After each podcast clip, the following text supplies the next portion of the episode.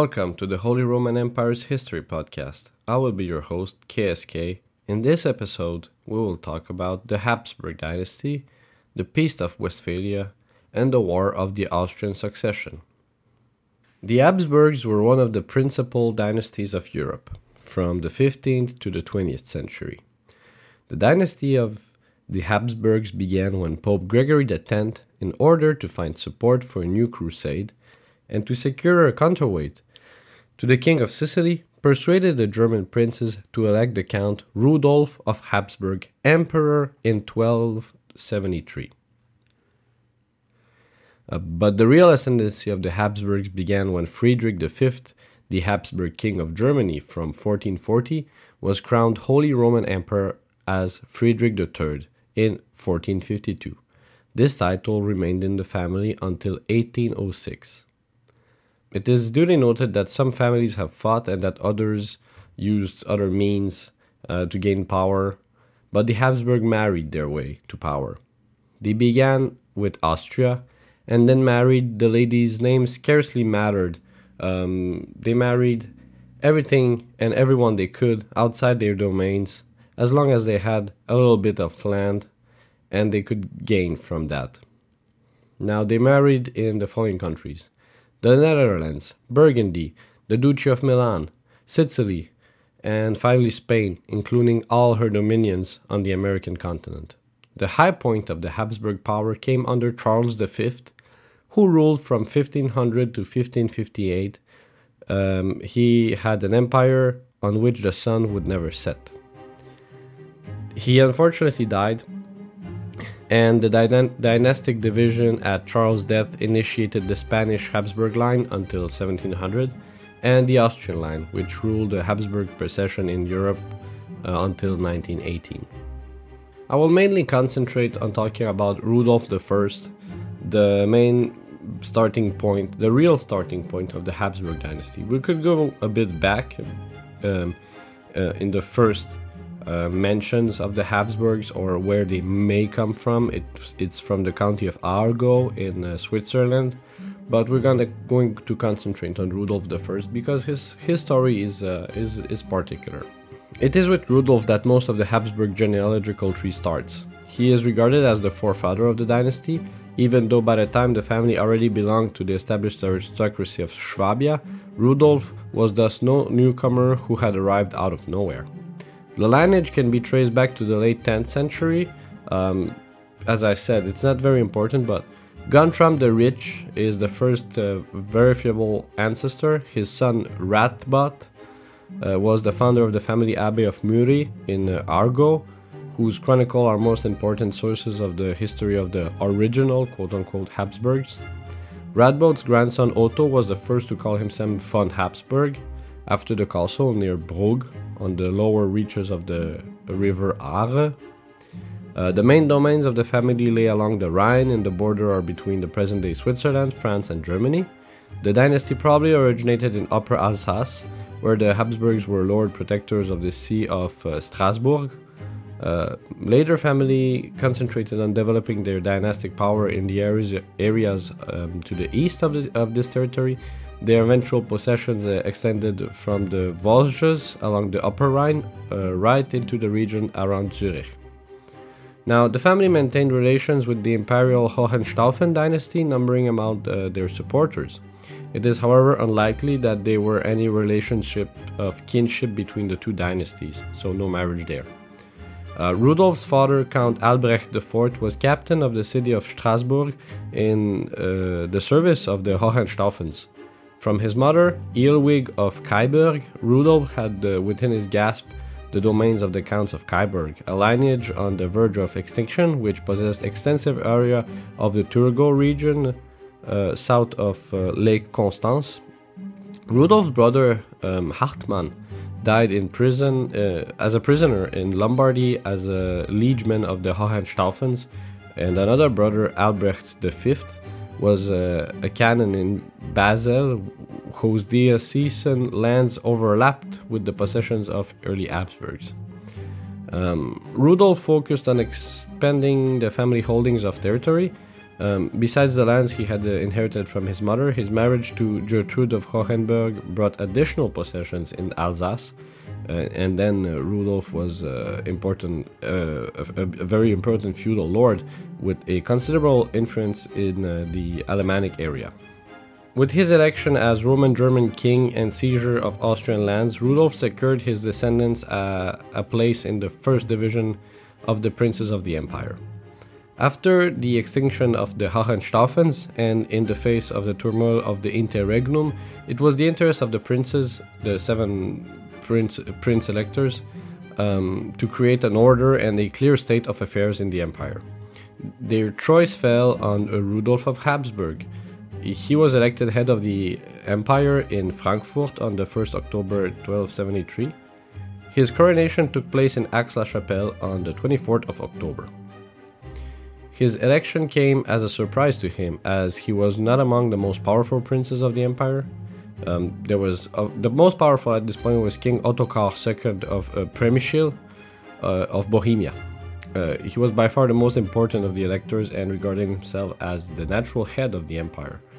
Um, his uh, unstoppable rise was felt to be progressing at a too rapid pace by the electors, in addition to his ancestral ancestral lands of uh, Bohemia and Moravia, Ottokar had also brought the inherited domains of the Bamberger dynasty, which had died out in 1246, and that's the duchies of Austria and Styria, that's Austria today basically, uh, under his control. He also commanded uh, Carinthia and Carniola, that's southern of Austria today. Thanks to his uh, participation in the campaigns against the Old Prussians, a pagan ethnic group uh, in the Baltic region. He also had influence on the nascent uh, territory of the Teutonic Order in that same region. The all too self uh, aggrandizing monarchical bearing of the Bohemian king was to be curbed. Um, it is also to note that Ottokar II, who he was also responsible for the widespread characterization of Rudolf as uh, the poor count, now, our Rudolf was very far from being poor, but Ottokar ma- made sure that everybody thought that he was a very, very poor man. Um, it is a clear exaggeration, as Rudolf was extremely wealthy, even if he was a mere count and not a prince of the empire. This image, mockingly conceived by Ottokar um, of a count allegedly modest means, was later taken over by the Habsburg historiography in order to make the rise of the dynasty appear in an even more radiant light. Rudolf saw his most important task as the creation of a dynastic power base commensurated with his newly acquired status. He could only extend his possession in his native Swabia to a very limited degree as he had to avoid alienating the local elites who constituted his political backings in the empire. He was thus forced to look elsewhere for his attempts at expansion. For this, the former Bamberg duchies of Austria and Styria, of which Ottokar had taken possessions, presented themselves. However, this would inevitably lead to conflict with the Bohemian king. Nonetheless, the princes of the empire expected Rudolf to take the necessary measures as proof of his authority against the powerful Ottokar. Initially, um, Ottokar underestimated the Habsburg count, though. At first, Rudolf tried to proceed against the Bohemian king by taking uh, steps according to the imperial law, demanding the return of the lands that he had that had been annexed during the interregnum. This was uh, unacceptable to Ottokar. Of course, it's unacceptable.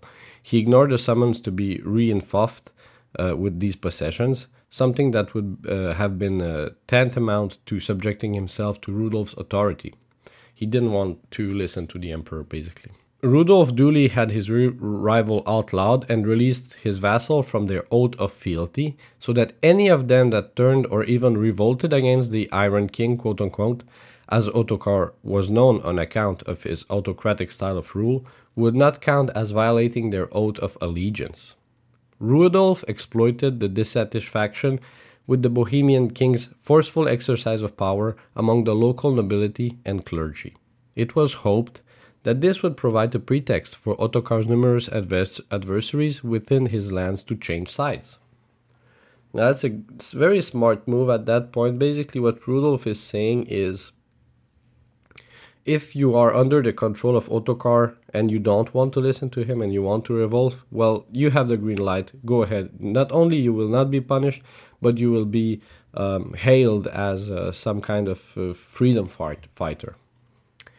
Um, by tenacious maneuvering, Rudolf also succeeded in forging an alliance with Ottokar's adversaries, uh, the Bavarian Wittelsbachs, the Count uh, Meinhard of Gorizia Tyrol, and the King of Hungary, Ladislaus IV, who were among uh, Rudolf's uh, allies and enemies of Ottokar. In 1276, Rudolf started his first military campaign against Ottokar, taking an army into Austria, while in parallel, move his allies occupied Styria, weakened by an uprising among the Bohemian nobility, Ottokar was forced to concede and for the time being relinquish the Bamberg Bamberger lands. Rudolf prepared to take power in Austria, entering Vienna, which had formerly been seen as loyal to the King of Bohemia, and confirming its privileges as a, a city immediate to the empire that it had been granted decades before by the Emperor Frederick II. The Hohenstaufen Emperor had given the city these privileges in order to bring the Viennese populace into his side in his conflict with the Bamberg Friedrich the Quarrelsome.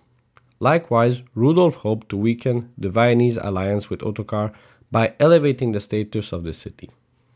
So now Vienna became a free city of the empire. But the clouds of war are rolling. Ottokar refused to admit defeat, exploiting the discontent among the established princes of the empire who were not interested in a strong Habsburg power base. Rudolf's alliance started to crumble when several of his supporters left his camp. In Austria, too, the local elite, such as the powerful Lord of König uh, and also the Viennese patriciate, resisted the efforts of the Swabian Count to bring the land under his control. The final decision was to fall on the battlefield. On the 26th of August 1278, the armies of the Habsburg and his allies confronted the forces of Ottokar on the Marchfeld, uh, the broad plain east of Vienna, between the villages of Dürnkrut and Jedenspeigen.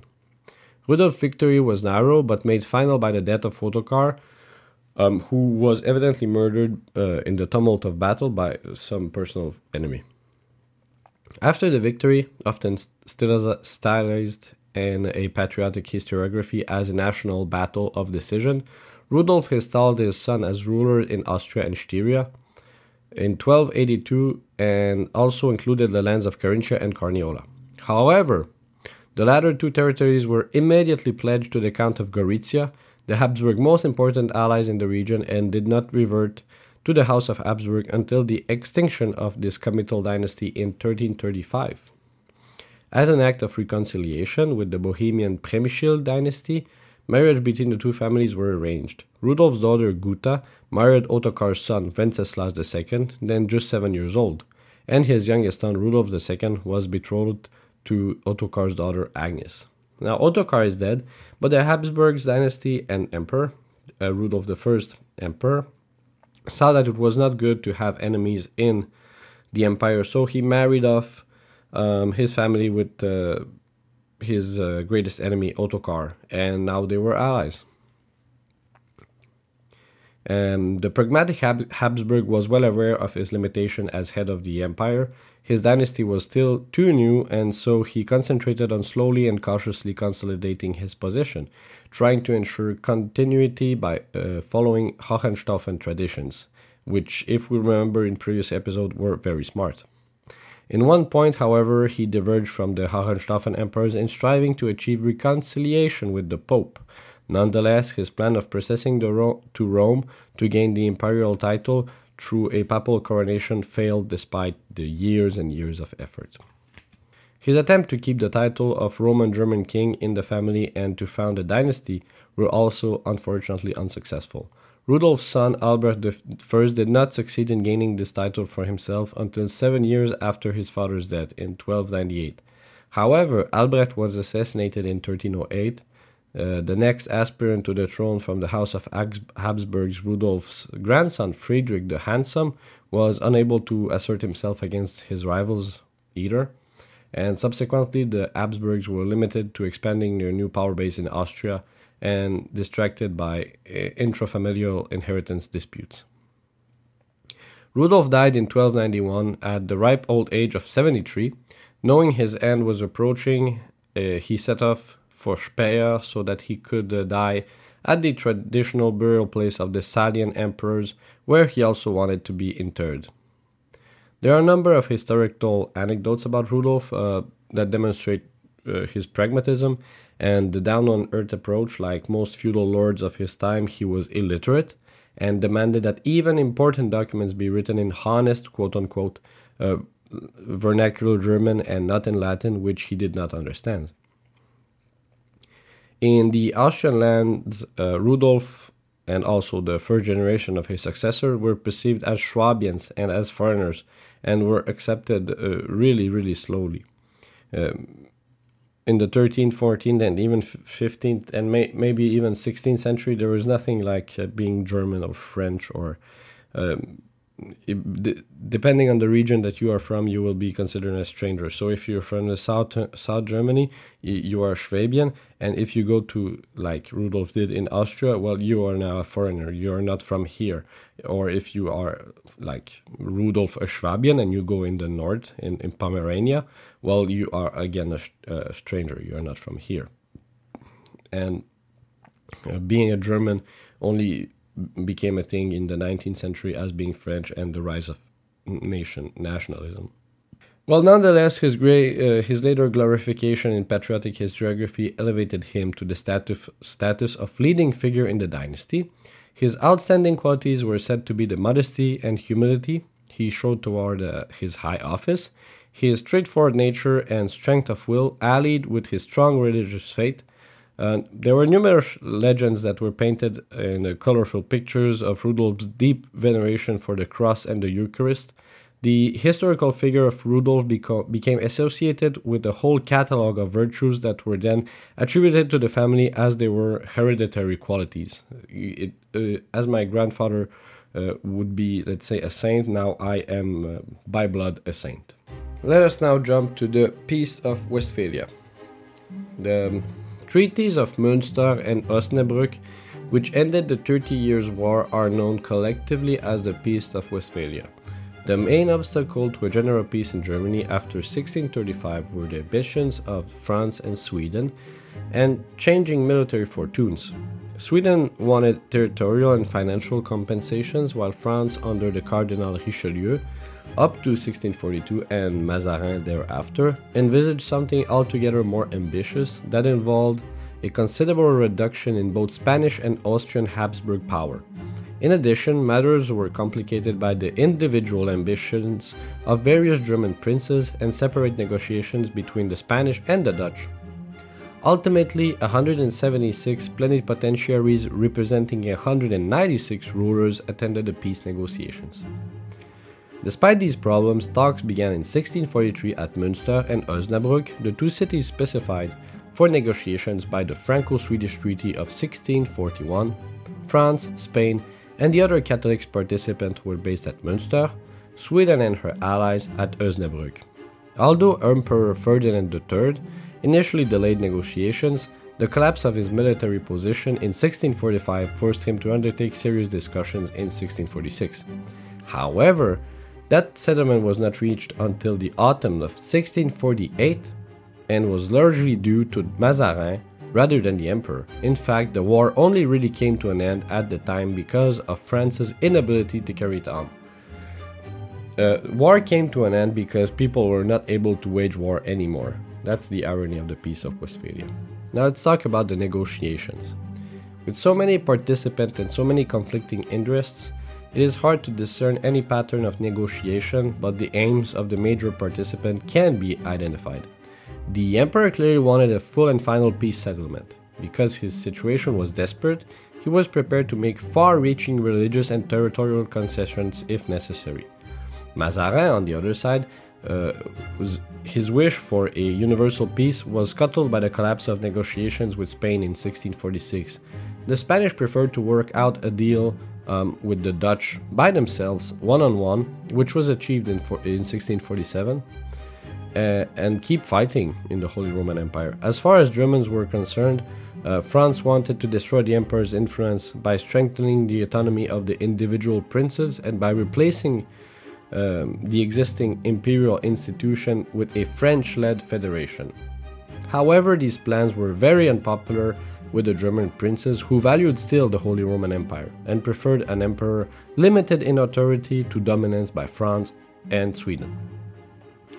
Um, the Count Maximilian von Trauttmansdorff, uh, the imperial envoy, had little difficulty in resisting these French demands. French demands for most of Alsace and parts of Lorraine, on the other hand, were quite modest because France mainly wanted Spanish territories. Mazarin was also uh, able to obtain Habsburg domain in Alsace in return for 1.2 million thalers in a deal with the emperor in September 1646. The Swedes were prepared to compromise because Queen Christina was eager for a quick settlement. In any event, her Eastwell allies, the French, did not want to see Sweden become too powerful. According to Mazarin, accordingly, Mazarin decided to build up Brandenburg as a counterweight to Swedish power. And in February 1647, the Swedish envoys were persuaded to agree to a partition of Pomerania with the elector Trauttmansdorff was able to exploit the tension between the Allies in other ways too. For instance, Sweden demanded religious toleration with, uh, within the Habsburg lands, for the uh, Bohemians in particular. Knowing that the French had little sympathy for Bohemian Protestants and would not support Swede, Sweden on this issue, the emperor resisted his demand quite firmly. As far as religion was concerned, matters of territory and allegiance had been addressed in the Peace of Prague, and at the Diet of, uh, Diet of Regensburg. But the status of Calvinism and secularized, lands still had to be resolved. Although the delegates were divided according to confess- confession lines, even with the same domination, there were no agreements, however, because the Protestants proved to be more uh, united overall. The final agreement on religious issues reached in March 1648 was more favorable to them. Um, the final agreement was postponed because Mazarin, unnerved by Spain's deal with the Dutch, which he had tried to sabotage on uh, many occasions, decided to increase French's demands. Uh, this rekindled the war, though with the onset of civil unrest in France in the summer of 1648, guess what happened? The Fronde, that's right, the Fronde happened while they were uh, doing the Peace of Westphalia. Mazarin reluctantly changed his tune and by August was convinced of, quote, our need to make peace at the earliest opportunity, unquote. Consequently, he dropped his extra demands and agreed to a settlement, although the emperor did agree not to aid his Spanish cousin. Now, there were a lot of um, clauses in the Peace of Westphalia, but I'm going to enumerate 13 of them. First, the principle of cuius regio eius religio. Quote, whoever rules the treaty determines the religion. Unquote. The territory, sorry. Was reaffirmed but uh, construed to relate only to public life. 2. Calvinism was finally recognized within the Confession of Augsburg and, except within the Bavarian and Austrian lands, including Bohemia, Protestant retention of all land secularized, before 1624 was guaranteed. 3. In matters of religion, there were to be no majority decision made by the Diet. Instead, disputes were to be settled only by compromise. 4. To all intents and purpose, the separate state of the Holy Roman Empire were recognized as sovereign members of the Diet free to control their own affairs independently of each other and the emperor. 5. Maximilian of Bavaria retained his electoral title in the Upper Palatinate. 6. A new electoral title was created for Karl Ludwig, the son of the former Elector of Palatine, on his restoration of the Lower Palatine. 7. John George of Saxony, a leading German Protestant prince who had supported Ferdinand, was comforted in his acquisition of Lusatia, a uh, that's a region of eastern German and southwest Poland. Um, Frederick VIII. Friedrich William of Brandenburg acquired Kamin, Minden, and Halberstadt, along with the succession to Magdeburg. 9. The emperor's claim to hereditary rights in Bohemia, Moravia, and Silesia was established. the ha- Habsburg Sundgau was surrendered to France. That's in Switzerland. 10.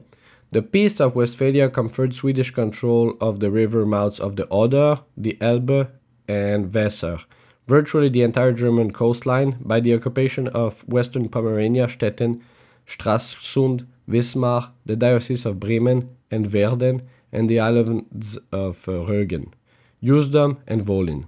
Sweden was also paid an indemnity of 5 million thalers. 11. France acquired Habsburg territory and other jurisdictions in Alsace. Other acquisitions included Pinerolo in Savoy and Breisach and Philippsburg on the right bank of the Rhine. 12. The United Provinces of the Netherlands, the Dutch Republic, were declared independent of both Spain and the Holy Roman Empire. Switzerland was also acknowledged as an independent of the empire. Finally, 13. No princes of the empire, not even the emperor, could ally with Spanish monarchy anymore. An overall assess- assessment is not easy to make. Um, by and large, the treaties diffused those problems largely responsible for the war. Although confessional loyalties remained important, the age of religious war was over in Germany. The religious settlement proved to be realistic and lasting, though the Pope Innocent X was unambiguous in his condemnation whether or not this was the last religious war as so claimed, and whether or not religion ceased to be so important in political and international affairs after this war are a very moot point. As far as political settlement is concerned, the peace was remarkably conservative and legalistic. It was intended more as a, restatement of old rights than as anything new. Much that had been matter or fact or common practice, such as the autonomy of the princes, was now de jure, um, legal. Of course, that is not to say that there were no innovation. The creation of eight electorate was new, um, the first extension of a number of imperial electors since 1356. But it established a custom and legal rights were usually preferred. Now, within the empire, Saxony, Bavaria, and Brandenburg had all grown in size and importance. The tendency was toward fully sovereign independent states. However, these larger states were still not a match for the emperor, who, among other things, retained the prestige of precedence. Ferdinand III undoubtedly lost power. For instance, he lost the right to levy taxes outside his homelands and to declare war without the consent of the Diet, but remained uh, the foremost prince in Germany. Moreover, many of the smaller states were too small to exploit rights and liberties they had uh, been granted. They preferred the security of the Holy Roman Empire. They relied on the emperor and were happy to seek his protection, particularly now that he could not be a predator. For these reasons, the Franco Swedish attempts to destroy the imperial institution had been resisted. After 1648, the imperial bureaucracy became more cumbersome and made the Habsburg control less practical. However, recent research is beginning to question the idea that Westphalia fixed the empire constitution in its final form. It is now thought to have been uh, more adaptation adaptable to change, and in fact, imperial policy continued to be decided by the emperor. The emperor himself was now very much strengthened within his hereditary territories. Both religious and political opposition in Bohemia and in Austria had been completely crushed, and the hereditary lands were now ruled as a single unit. Accordingly to the emperor, was in far better position than he had held in 1618. Of course, compared with the dizzy heights of 1629, there have been reverses, Ferdinand III had undoubtedly lost the last power part of the war, but he managed to retain some of his father's early success. Given the dire military situation at, uh, at the end, the final settlement was not completely unfavorable to him. He had in fact gotten off quite lightly. The failure of many Habsburg objectives during the war, together with the uh, allegedly improvised positions of the princes following the Westphalian settlements, used to be taken as evidence for the general decline in imperial power, and as an explanation for the emperor's apparent growing concentration on purely dynastic interests. However, again, scholars are beginning to call this reasoning into question, Although this debate uh, has just started, the Holy Roman Empire was far from moribund after 1648. It only survived but uh, revived during the long reign of Leopold I, who ruled from 1658 to 1705. Now, the Peace of Westphalia is uh, re emerging uh, today in academia. And everything we thought we knew and how much it changed the world forever, well, not so much, uh, it seems. Um, those practices were, as I've stated, already in place. So it is important to always seek knowledge about those facts that we think are set in stone. An overall ass- assessment is not easy to make. Um, by and large, the treaties diffuse those problems largely responsible for the war.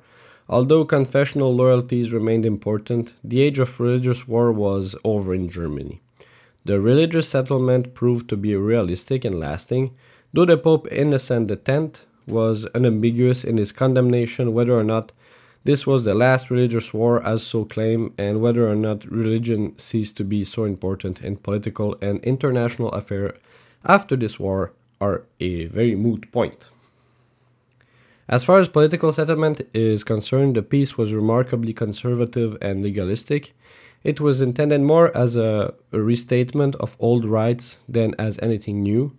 Much that had been matter or fact or common practice, such as the autonomy of the princes, was now de jure, um, legal. Of course, that is not to say that there were no innovation. The creation of eight electorate was new, um, the first extension of a number of imperial electors since 1356. But it established a custom and legal rights were usually preferred. Now, within the empire, Saxony, Bavaria, and Brandenburg had all grown in size and importance. The tendency was toward fully sovereign independent states. However, these larger states were still not a match for the emperor, who, among other things, retained the prestige of precedence. Ferdinand III undoubtedly lost power. For instance, he lost the right to levy taxes outside his homelands and to declare war without the consent of the Diet, but remained uh, the foremost prince in Germany, Moreover, many of the smaller states were too small to exploit rights and liberties they had uh, been granted. They preferred the security of the Holy Roman Empire. They relied on the emperor and were happy to seek his protection, particularly now that he could not be a predator. For these reasons, the Franco Swedish attempts to destroy the imperial institution had been resisted. After 1648, the imperial bureaucracy became more cumbersome and made the Habsburg control less practical. However, recent research is beginning to question the idea that Westphalia fixed the empire constitution in its final form. It is now thought to have been uh, more adaptation adaptable to change, and in fact, imperial policy continued to be decided uh, by the emperor. The emperor himself was now very much strengthened within his hereditary territories. Both religious and political opposition in Bohemia and in Austria had been completely crushed, and the hereditary lands were now ruled as a single unit. Accordingly to the emperor, was in far better position than he had held in 1618. Of course, compared with the dizzy heights of 1629, there have been reverses. Ferdinand III had undoubtedly lost the last power part of the war, but he managed to retain some of his father's early success. Given the dire military situation at, uh, at the end, the final settlement was not completely unfavorable to him. He had in fact gotten off quite lightly.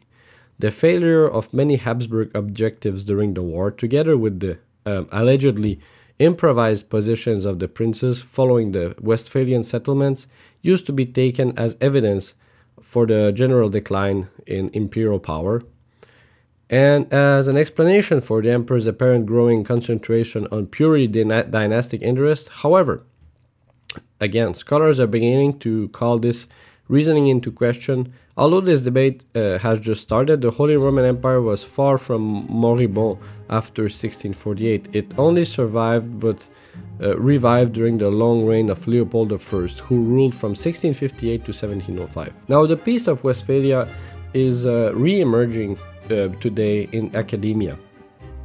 And everything we thought we knew and how much it changed the world forever, well, not so much, uh, it seems. Um, those practices were, as I've stated already in place, so it is important to always seek knowledge about those facts that we think are set in stone. The War of the Austrian Succession. The Habsburg monarchy was on the brink of disaster. Maria Theresa's claim to her inheritance had not been recognized by some of the European powers. In 1740, the Prussian king Friedrich the Great invaded Silesia, firing the starting shot in the War of the Austrian Succession. Until peace was concluded at Aix-la-Chapelle in 1748, the country was in the state of war. Soon after her father's death, Maria Theresa found herself confronted with the claims of German princely dynasties who saw themselves as having equal rights as heirs to the Habsburg dynasty through marriage to the daughter of Emperor Joseph I, that is, Maria Theresa's cousins.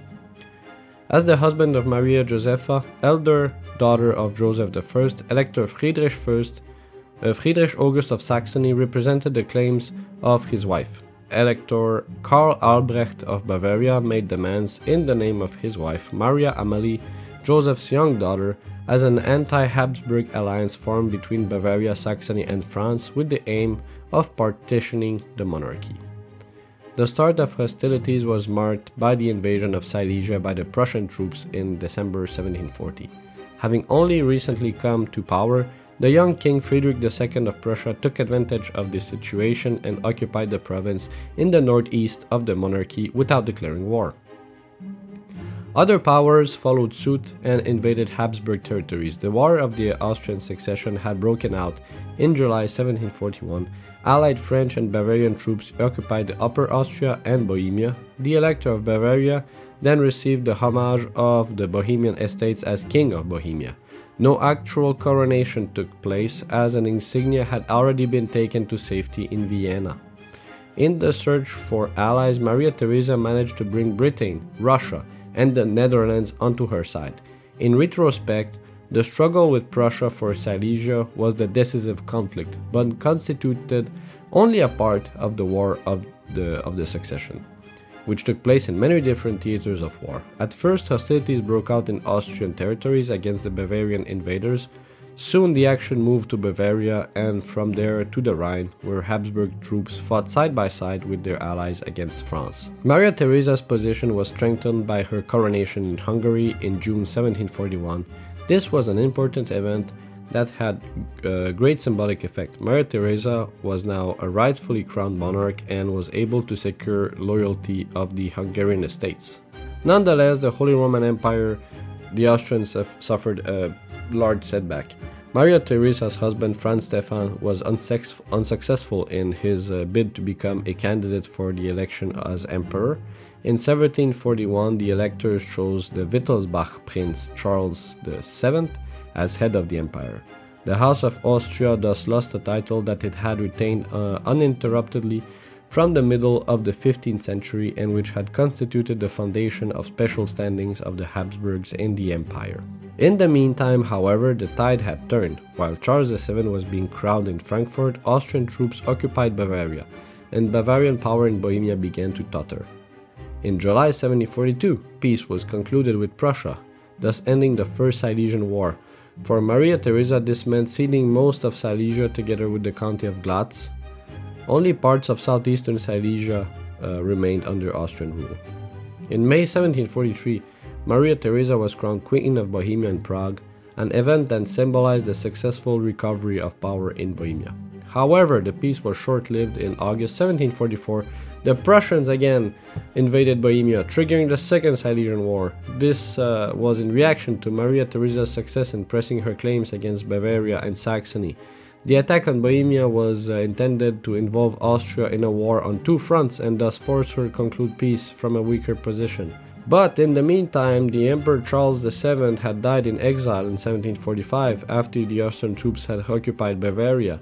His successor sued for peace and was restored as a ruler of Bavaria. In return, Bavaria has pledged to support the election of Franz Stephan as the Holy Roman Emperor, which was sealed with his coronation at Frankfurt in September 1745.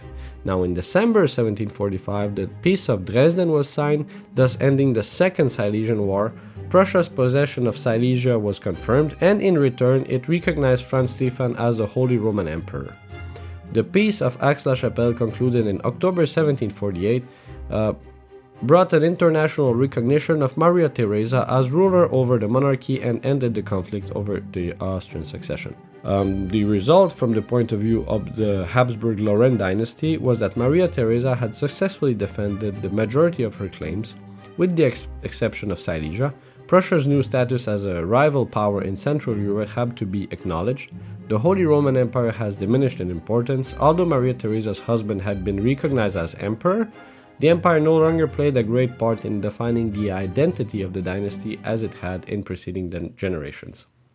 We're going to finish this episode here.